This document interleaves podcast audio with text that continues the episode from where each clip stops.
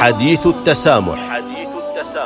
التواصل مع الحضارات والأمم يعزز التآلف الإنساني ويقدم انموذجا للتعايش مع الآخر وبما يؤدي إلى تحقيق أسباب السلام. حديث التسامح برنامج يعده ويقدمه سعادة الدكتور محمد بن سعيد المعمري. حديث التسامح.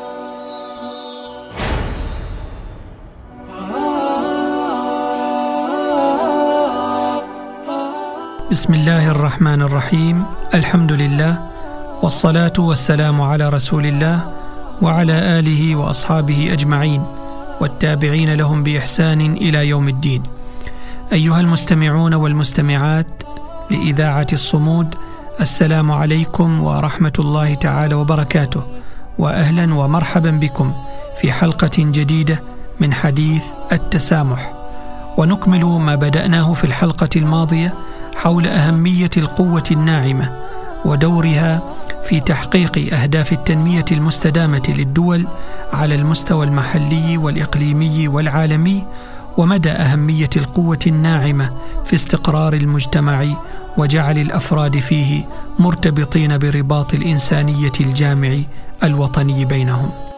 وذكرنا بأن سلطنة عمان استطاعت أن تضع مكانتها في المحافل الدولية وأن تصبح علامة فارقة تتمايز بها مما جعلت الدول العالمية تستقرئ هذه التجربة العمانية ونهجها الدبلوماسي ونسقها الاجتماعي وبناءها القيمي والثقافي الذي أهلها لتضع بصمتها العالمية عبر توظيف قوة التنوع في الثقافات والأفكار وجعلها عناصر تلاقي بين مجتمعات الإنسانية وتسهم في مجموعها في جعل عمان في المكانة العالمية بين الدول. وقد أورد جوزيف ني صاحب نظرية القوة الناعمة ثلاثة موارد لهذه القوة. المورد الأول ثقافة المجتمع وهي الثقافة التي تقدمها الشعوب وممثلوها وتجذب الآخرين إليها. والثاني قيمه السياسية عندما يطبقها بإخلاص مواطن هذه الدولة في الداخل والخارج. وثالثها سياسته الخارجية وذلك عندما يراها الآخرون مشروعة ومتنطلق من شرعية وبعد أخلاقي. فهذه موارد القوة الناعمة الثقافة والقيم السياسية والسياسة الخارجية. وعمان عبر رؤيتها الاستراتيجية في مشروع النهضة من خلال تطبيق رؤية عمان 2040 التي أطلقها حضرة صاحب الجلالة السلطان هيثم بن طارق المعظم حفظه الله ورعاه وما فيها من برامج وشراكات استراتيجية لمنافع متبادلة وظفت مواردها في جميع المجالات لتحقيق نهضة حضارية فاعلة وتنمية شاملة تضمن للوطن استقراره واستدامة نهضته وعززت بذلك صورتها الحضارية العالمية في ذهنية العالم كدولة حوار وسلام وعلى مدى تاريخها استطاعت بناء علاقات صداقة مثمرة مع دول العالم. ساعدها في ذلك امتداد جذورها التاريخيه وصلاتها بالعالم وموروثها الثقافي الثري بقيم التواصل الحضاري وانفتاحها على العالم من حولها. والسؤال الأهم الآن كيف نوظف عناصر القوة التي نملكها وهي العناصر الثلاثة في تعريف جوزيف ناي وهي الثقافة والقيمة السياسية والسياسة الخارجية؟ كيف يمكن أن نوظف هذه الموارد الثلاثة في رسم صورة ذهنية باقية تليق بمكانة عمان عالميا. أما من حيث الثقافة فإن الدول اعتادت في علاقاتها الدولية تفعيل الأدوار السياسية والاقتصادية والأمنية في صناعة التأثير الاستراتيجي. ولكن بعد ظهور مفهوم القوة الناعمة والموارد المرتبطة به أصبح للثقافة حضورها المهم. إذ لا يقتصر تأثيرها على جوانب الثقافة ودوائرها المعروفة فحسب وإنما يمتد إلى أبعاد أكثر شمولا وتاثيرا في المناحي السياسية والاقتصادية والإعلامية والاجتماعية. اهتمت سلطنة عمان بالتواصل الثقافي مع العالم عبر مجموعة برامج وأنشطة ضمن التعاون والتبادل الثقافي. والذي يهدف ليس فحسب التعريف بالحضارة العمانية والثقافية وإنما إلى تعزيز العلاقات وتقريب وجهات النظر وترسيخ مفاهيم العيش المشترك واحترام الثقافات والتنوع وإقامة العلاقات على أساس المصالح المشتركة. والجانب الثقافي له أهميته كأداة للتواصل والتقارب بين الشعوب والأمم ووسيلة مهمة في بناء التحالفات الحضارية وأداة ناجحة في التصدي لفكر الإقصاء والتطرف والإرهاب. وتعد برامج التبادل التعليمي والمنح الدراسية التي تمنحها جامعات السلطنة والمعارض الثقافية كالأسابيع الثقافية ومعرض رسالة الإسلام من عمان ومشروع إعلان السلطان قابوس للمؤتلف الإنساني واستضافة رواد الثقافة والفكر والفن والثقافة والأديان المختلفة والكراسي العلمية والابتعاث للدراسات الجامعية وغيرها من البرامج التي سبق ذكرها. جميعها وسائل فاعلة ومؤثرة في نقل الصورة الحضارية لعمان وتتيح للآخر التعرف عن قرب على حضارة وتاريخ عمان لتكوين صورة تسهم في ترسيخ مكانة عمان في عين العالم.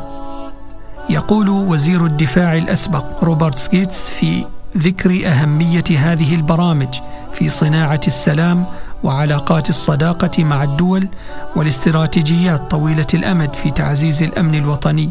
يقول لا توجد سياسة أثبتت نجاحها في كسب الأصدقاء للولايات المتحدة مثل سياسة استقطاب الطلاب الأجانب للدراسة في الجامعات الأمريكية. انتهى كلامه. أما المورد الثاني وهو مورد القيم السياسية تمثل الأطر والقوانين والتشريعات البنية الأساسية في ترسيخ دعائم الاستقرار وصناعة القوة. فالنظام الأساسي للدولة جاء تاكيدا للمبادئ التي قامت عليها سلطنة عمان ووجهت سياستها في مختلف المجالات ونهضت بها محليا واقليميا ودوليا وترسيخا لمكانة عمان الدولية ودورها في إرساء أسس العدالة ودعائم الحق والأمن والاستقرار والسلام بين مختلف الدول والشعوب. كما يكفل النظام الأساسي للدولة توثيق عرى التعاون وتأكيد أواصر الصداقة مع جميع الدول والشعوب على أساس من الاحترام المتبادل والمصالح المشتركة وعدم التدخل في الشؤون الداخلية.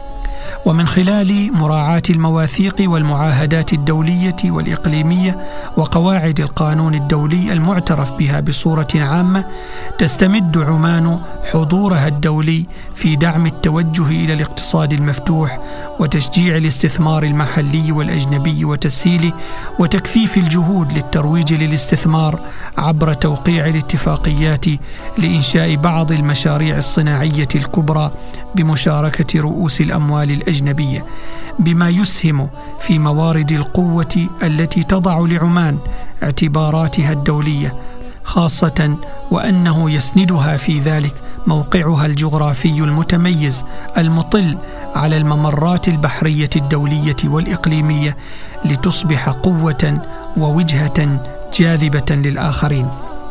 إن تعزيز مكانة عمان في المحافل الدولية وفي عين شعوب العالم لا يقتصر الدور فيه على المؤسسات الحكومية والجهات الرسمية بل هي مسؤولية مشتركة لكل فرد على تراب هذا الوطن. فالسلوك الاجتماعي للشعوب هي الصورة الذهنية الأولى التي تستقر في أذهان العالم عن بلد بأكمله. فلا بد للمجتمعات والمؤسسات بكل أطيافها أن تحمل على عاتقها مسؤولية رفعة الوطن والترويج لقيمه وأهدافه بين الأمم وبما يؤدي إلى إرساء السلام والأمن بين الدول والشعوب. لا بد من إدراك مكامن القوة الناعمة وأهميتها الاستراتيجية في تعزيز مكانة عمان عالميا وترسيخ دورها بين الأمم كحضارة لها جذورها الراسخة في التاريخ ولها الدور المؤثر في السلم العالمي.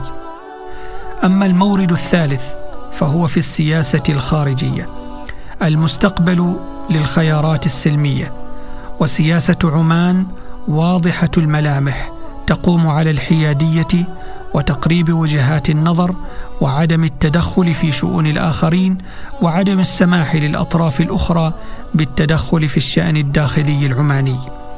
تبوأت عمان مكانة الرفعة في الأوساط العالمية بفضل هذه السياسة الخارجية المبنية على الاحترام والبعد الإنساني والسلم الدولي سياسة قائمة على التعايش الإنساني والاحترام المتبادل واستطاعت الدبلوماسية العمانية من بناء الصورة الذهنية عن الدولة والمجتمع اقليميا وخارجيا.